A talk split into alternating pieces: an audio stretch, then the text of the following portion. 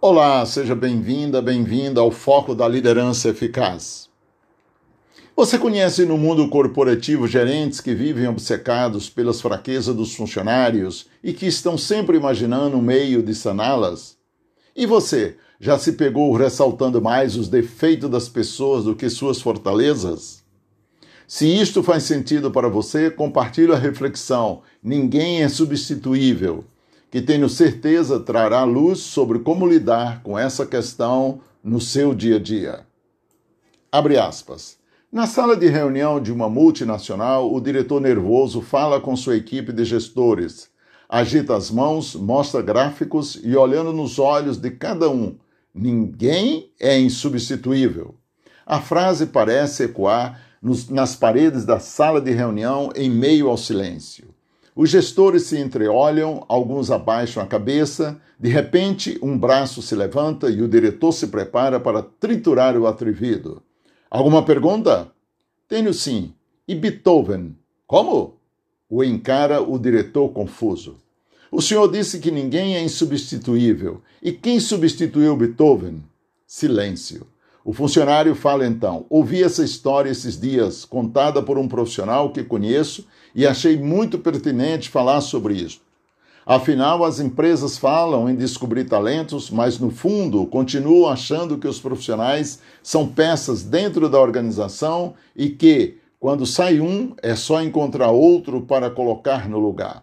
Então pergunto: quem substituiu Beethoven? Tom Jobim, Ayrton Senna, Gandhi, Frank Sinatra, Garrincha, Santos Dumont, Monteiro Lobato, Elvis Presley, Paulo Otran, Jorge Amado, Pelé, Paul Newman, Carlos Drummond de Andrade, Alberto Einstein, Picasso, Salvador Dali, Mozart. O rapaz fez uma pausa e continuou. Todos esses talentos marcaram a história fazendo o que gostam e o que sabem, e portanto mostraram que são sim insubstituíveis.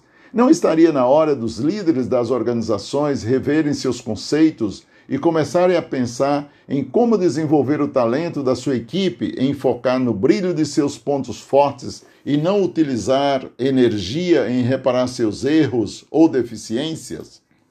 Nova pausa e, pro, e prosseguiu.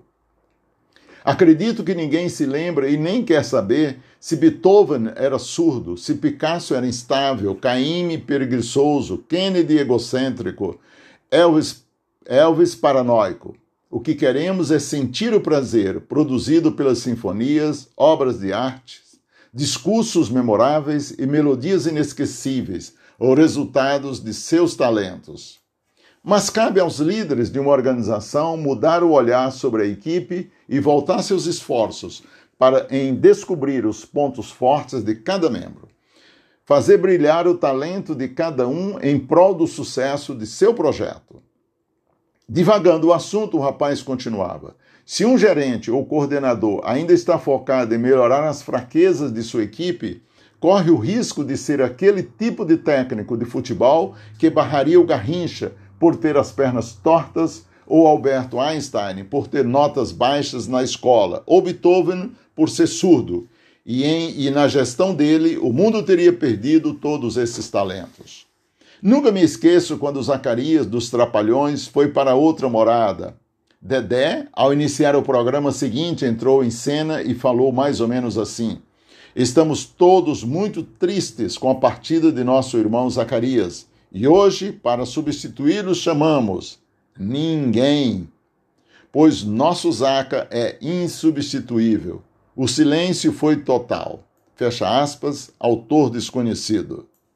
Conclusão: nunca esqueça, cada um de nós é um talento único. Pergunte à sua esposa, seus filhos e amigos se o substituiriam. Com toda certeza, ninguém te substituirá. Quer saber mais sobre liderança e como se tornar uma pessoa, um líder extraordinário? Vem comigo. Posso oferecer-lhe consultoria, cursos e treinamento, mentoria e coaching. Sucesso, seja feliz.